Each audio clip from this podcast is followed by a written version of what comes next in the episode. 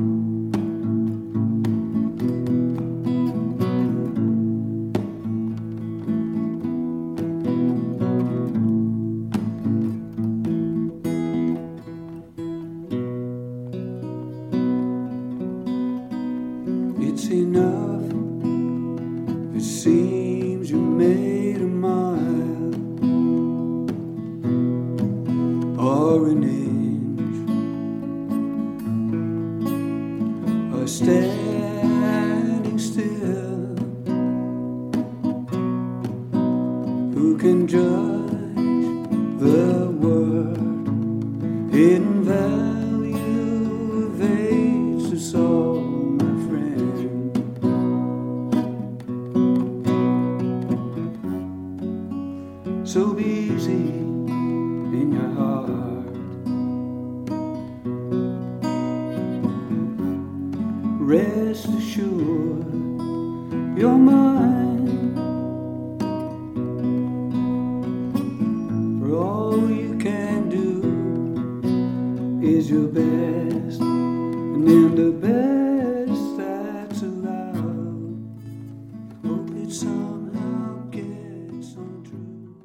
Welcome to the Leeside Lives podcast. I'm here in the beautiful surrounds of Fitzgerald's Park in Cork city centre. Uh, one of my favourite places in Cork, and I know it's a place that's very close to the heart of my guest this afternoon on this Easter weekend on a beautiful sunny day in Cork City. Uh, Mr. Dave Burke, singer songwriter from Cork City. We're going to talk to Dave about his uh, debut LP, Fulfill the Wish. We're going to talk to him about performing, uh, songwriting, and much more over the course of the podcast. So, Dave, thanks for, for meeting me here today and for taking time out to speak to me. Um, Fitzgerald Park, it is a really important place to you. I mean, you, you clearly love the place because it's featured in your in your songs. Um, on your album. I think in the photographs, in, in the music videos for those songs as well, hasn't it? How, so how how would you sum up the role of Fitzgerald Park in your life? I suppose it's always part of my life, even to this day. After work, I come out for a walk out here just uh, to get into it. It's lovely space, and uh, I used to come out here then when I was writing stuff. And there's one of the songs on my album, uh, "Treasures You Can't Touch," that I would actually have written here, and I was just watching the surroundings. And as we were recording the album, then I'd come out here to listen to the different takes. But I just love coming out here anyway. And tis, uh, yeah, it's a special place. It's kind of a, you're in the city, but you're not. You're away from it, and it's within walking distance in my case. It's great. I mean, to look around today, even you've got people playing ball. You've there's others across the other side of the park exercising, doing boxercise. You've got poetry in the park here. People out walking the dogs. It's a real centre, a real hub of activity. I think in, in Cork City. Um, but back to the to the album, Dave. Fulfill the wish. You would have launched that um, a couple of years ago. Um, how, how satisfying was it to, to get that out there? Like how I'd imagine like there was a there were years of putting it together and arranging songs. Talk to me a bit about that. I suppose it, it took a good few years to actually get it finished. And the great thing about it was when it actually was finished, I was delighted with it, with the recording that Paul did and anyone who played on it. And the songs just came together that would have been from back along and some new at the time. It's 2015 since it came out.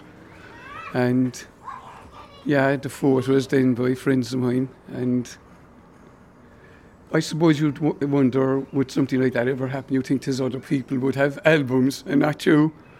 And uh, it was great to have an album of my own songs out there. When you, music is so much a part of you, really. Yes. That uh, it was great.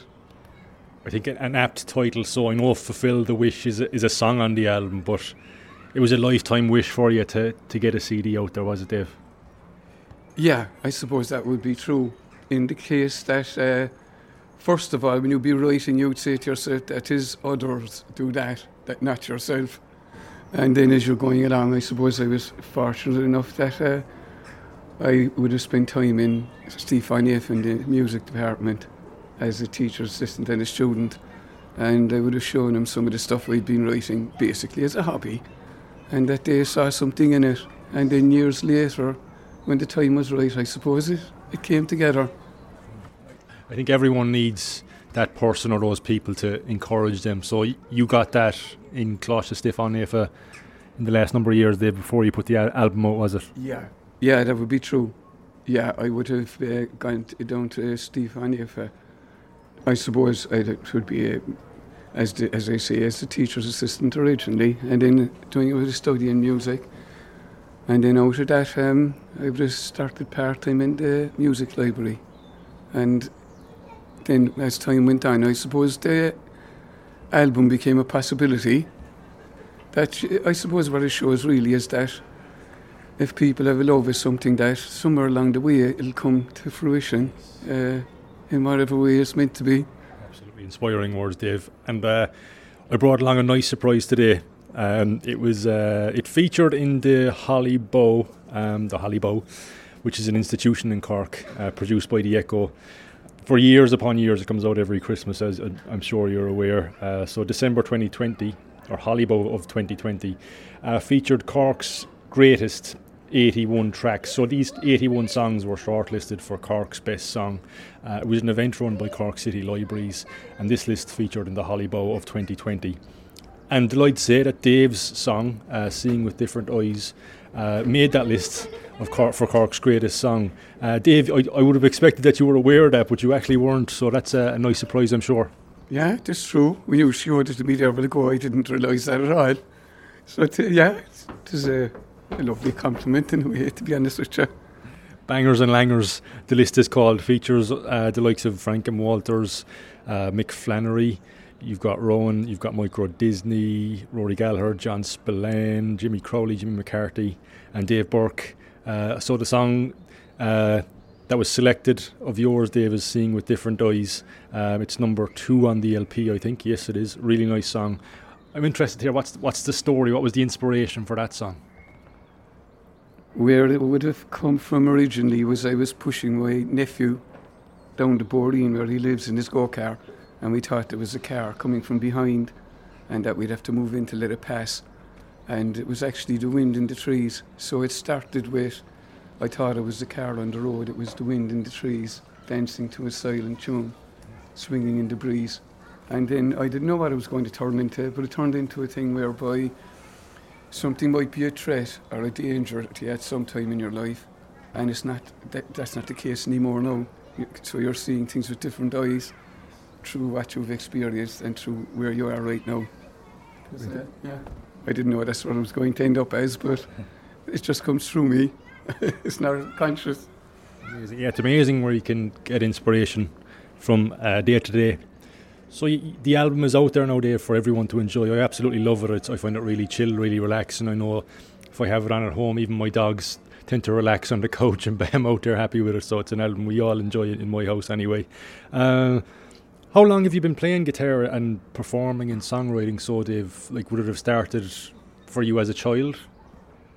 I'd say what originally what would have happened is when my brother and myself were growing up, we'd be buying our LPs and that and listening to the the music. And at one stage, my mother said to me, um, "Haven't you enough of them now? Why don't you learn to play something?"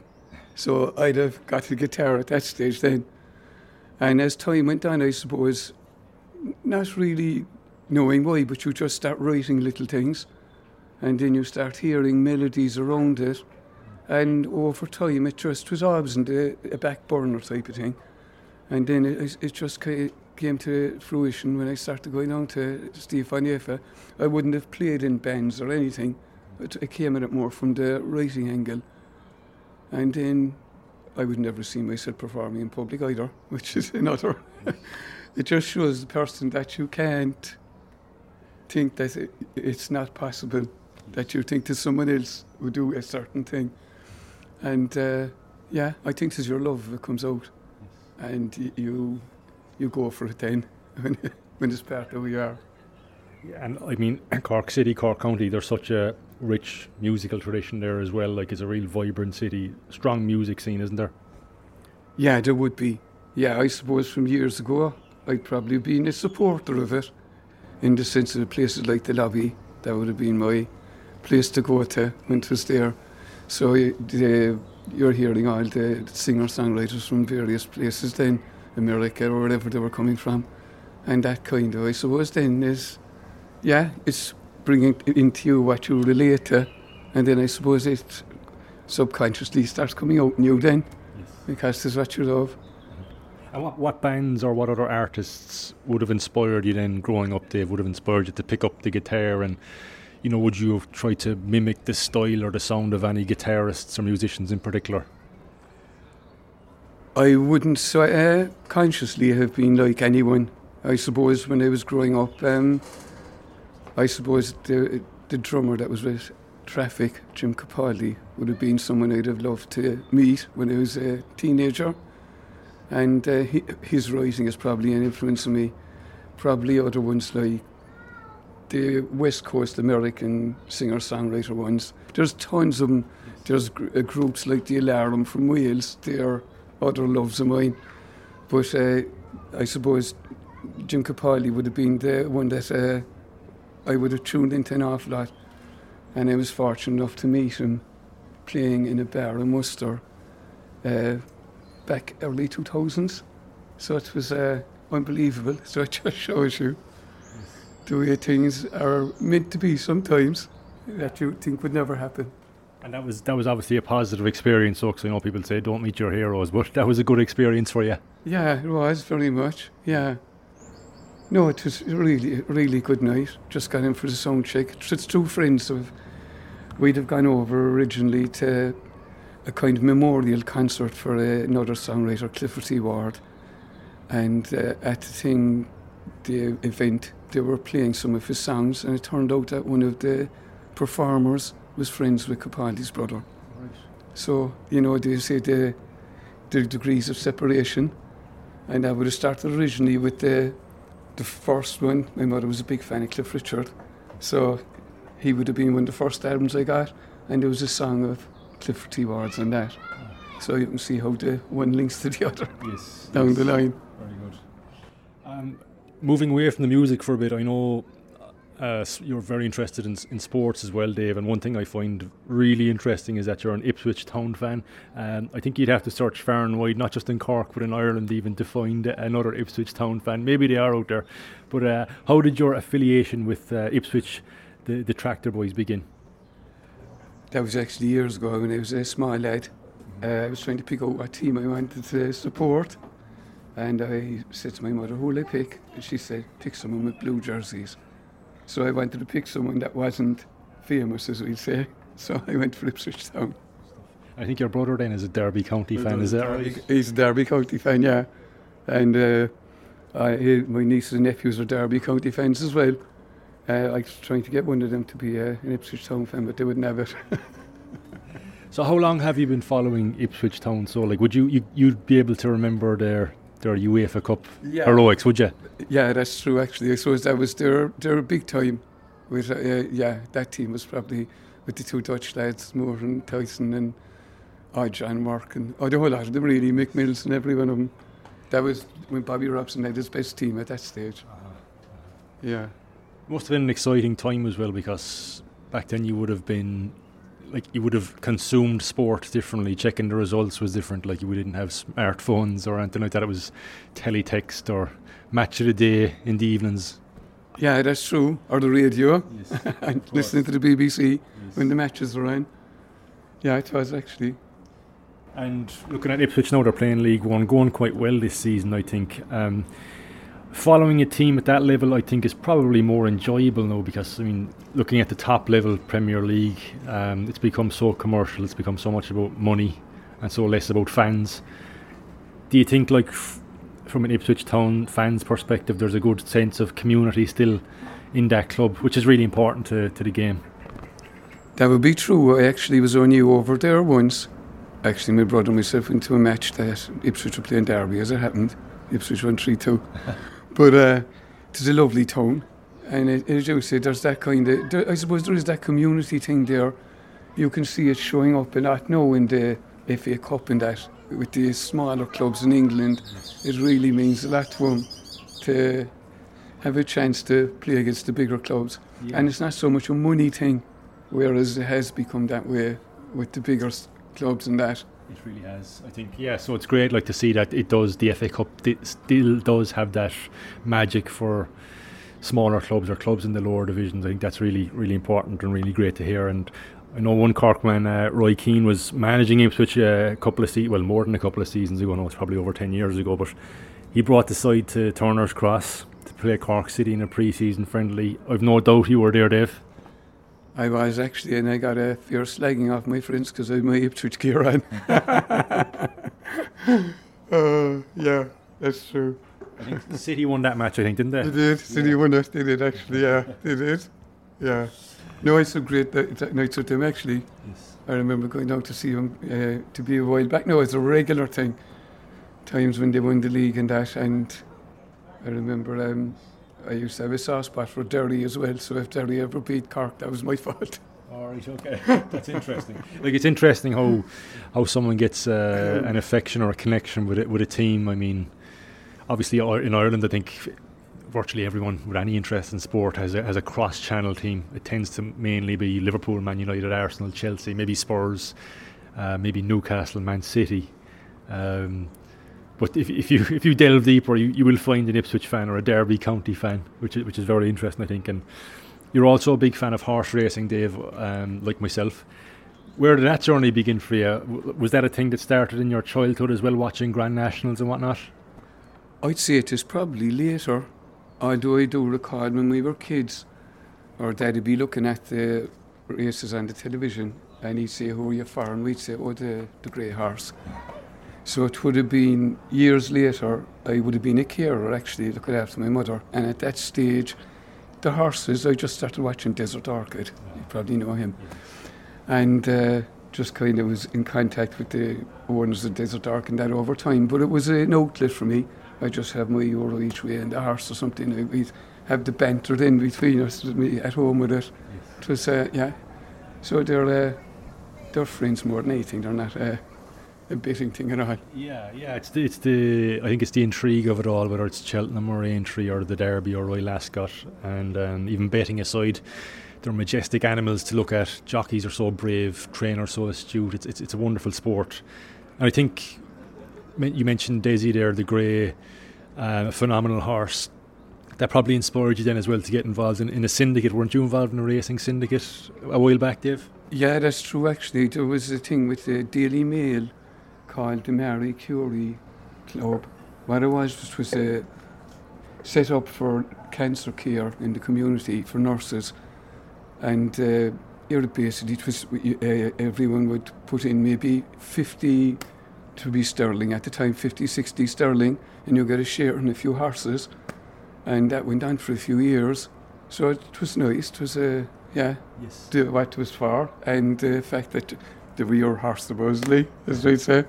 Uh, Gianni, uh, was there did a horse go on to win? there would have been a few of them that would have been regarded as pretty good. There was a charity crusader. It was you see the charity thing was came up in the name of some of them. And there was another horse called Master Black, Master Bracken, and uh, yeah, Curie Crusader, different little ones like that. Yes. And it was just uh, the fun of it. They used to wear um, yellow with blue spots and blue sleeves, and uh, I suppose to encourage the the nurses in the community to give them a bit of a profile. You also, the horses or the trainers in Britain, particularly that you would have admired down through the years. I know, obviously, people around the world when Arkle was in his heyday, you'd, you'd hear that he was getting fan mail and cards and that. I think you sent a couple of well wishes to, to some racing stables across the pond, did you? Yeah, that would have happened from the smaller ones to uh, like uh, Steve Chadwick. He used to have a horse, a small stable used to have a Northern Meadow that I used to like watching. And we keep in touch to this day. We'd send each other Christmas cards. And I suppose I was Sue Smith then, Harvey Smith's wife, would be another one of the trainers that I like. And uh, Mr. McGoldrick was one of the horses she had. So she sent me over a photo of Mr. McGoldrick. And Antonin was an Irish horse that Sue Bramall used to train. So he was going to the Grand National. So I sent him off some polo mints for luck.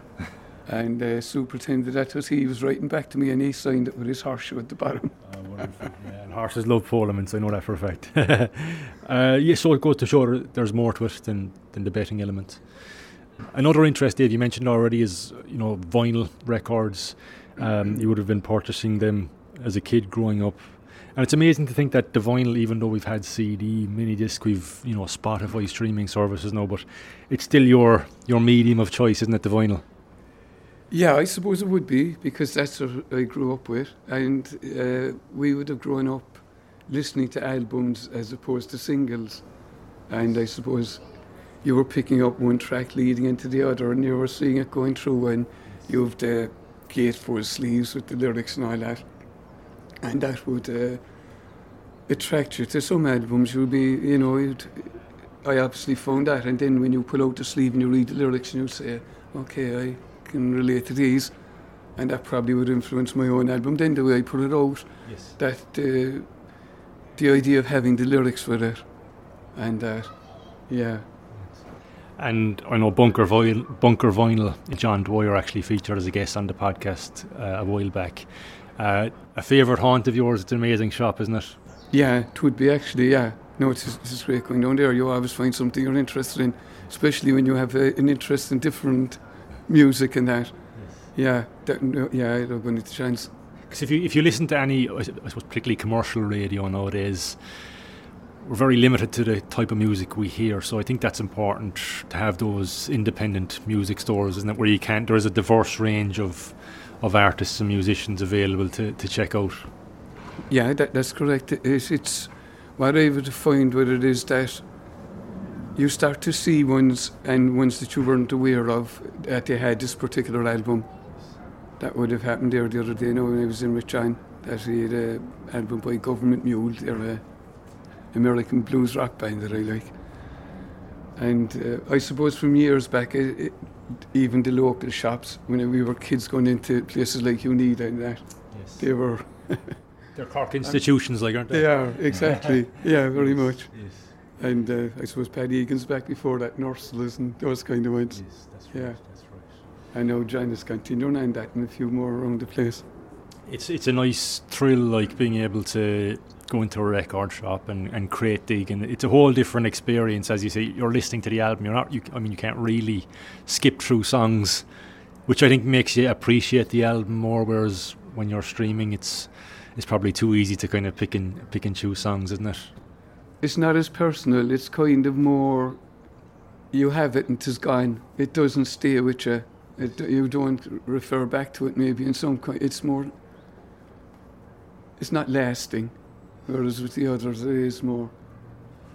In terms of your record collection, then what are your most prized gems, Dave? Is there something in there like a, uh, you know first, I'm going to say first edition, first pressing, or is it something you would have picked up in bunker vinyl, or any signed copies or anything like that? Or what's your most prized? What's the record you reach for the most? Oh, that's hard. There'd be a lot of them, to be honest with you. I, I, do- I tend to ask, I suppose, guests like what they're, Yeah. what they're listening to at the moment, or what Um, album they'd recommend to check out. Like what's what's on your record player mostly nowadays? The favourites that influence you are always there. Yes. that you keep going back to you they're a reference point even when you don't realise it that that kind of way and there'd be so many different ones uh, I'd listen to the singer songwriters or the that tis, tis hard to pin down one that you'd uh, always uh, listen to Sure, sure. Uh, you mentioned Cork City Library there, where you launched the album. Dave, you're a staff member now, library assistant with Cork City Libraries. Um, I mean, it's a it's a wonderful place to work in and to visit and to read in and to write in. But um, how long have you been working there now, and and how much, I suppose, meaning do you get from the day to day duties of being a librarian? I suppose I'd have 2003 I'd have gone in summer of 2003 I'd have gone in there part-time and I went back to Stiofáin Naofa then and would have been the following 2004 the summer of that that I would have started there part-time and then full-time as, as it went along I suppose the uh, best thing about it is that you're encouraging people with an interest they have if it's a hobby or as if there's something more than that that they're studying. I suppose you. It has a good atmosphere in the sense that you're bringing out some gift that is in a person, whatever they're interested in, if it is for study or if it is for a hobby. And it is a, a haven for people, to be honest. Yeah. It's not a, a business thing where it's an age to it.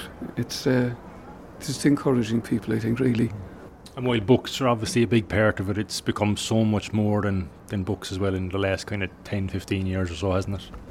That would be true. It is a community place in many cases where people have their interests, whatever they're interested in, they can come in and there might be performances or art or poetry or whatever, music, whatever they're interested in.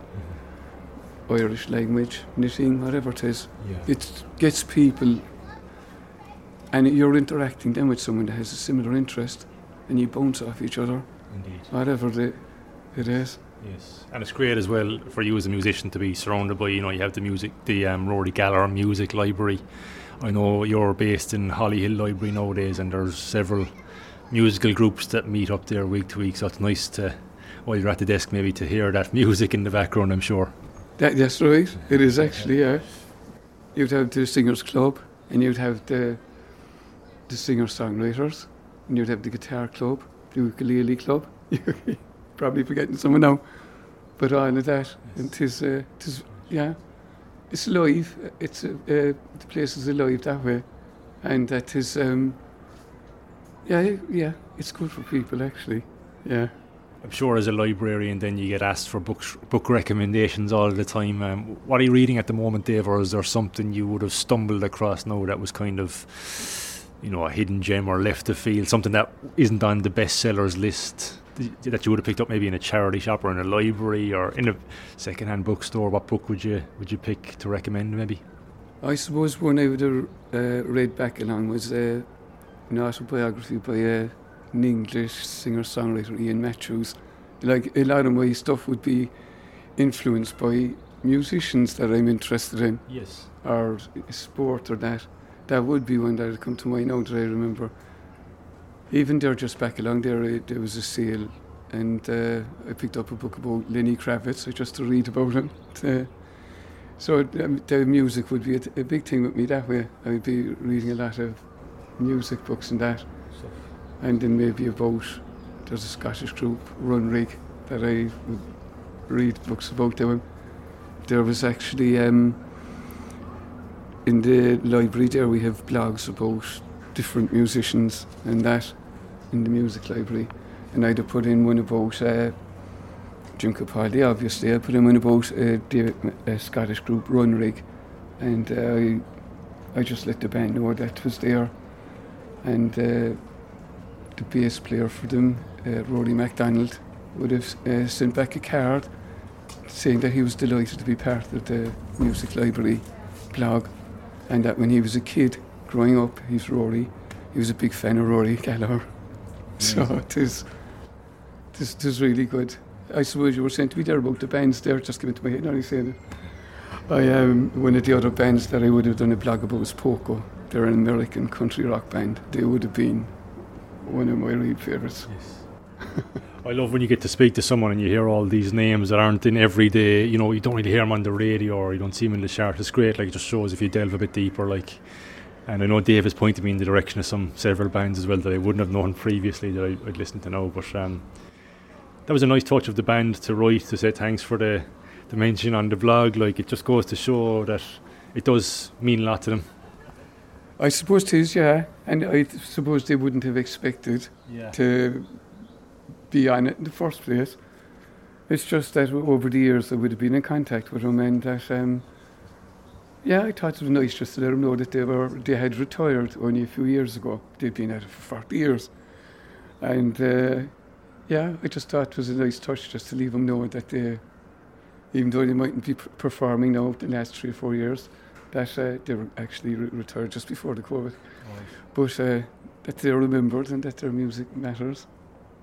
How did you find lockdown, Dave, from you know creator's perspective? Like, were you writing and, and performing, or sorry, were you writing and playing more, or did you feel you hit a bit of a slump? Did you put it on hold for a while, or did it lead to a kind of a did it lead to a burst in creativity for you? I'd say it nearly went the other way. I didn't write much, only bits.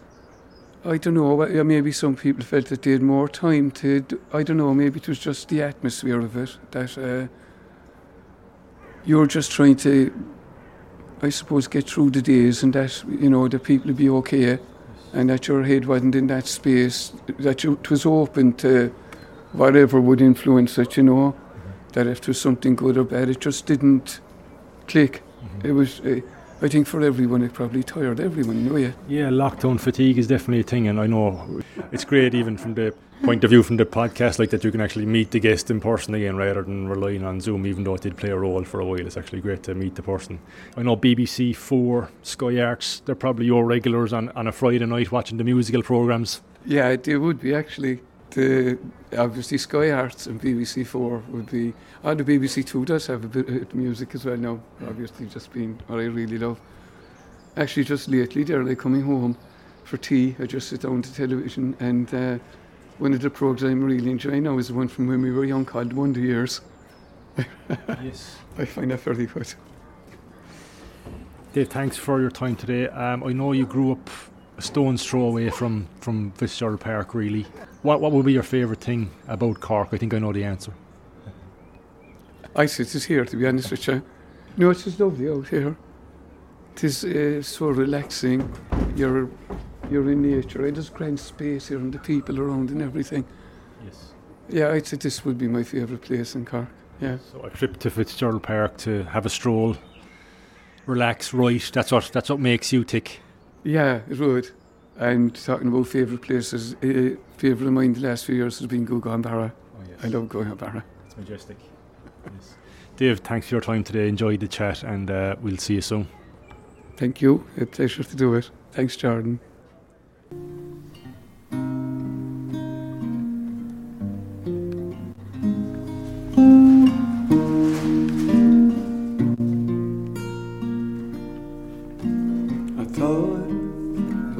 card on the road. It was the wind in the trees, dancing to a song.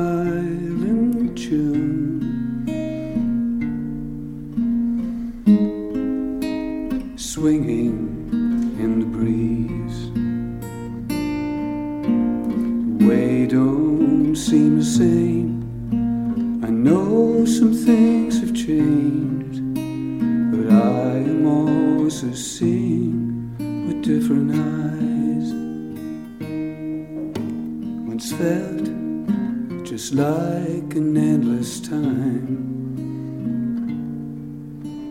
Spinning with a swirling effect.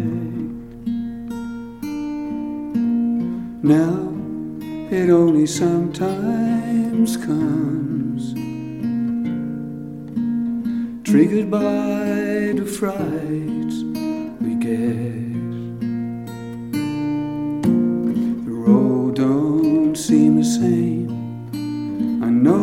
some things have changed.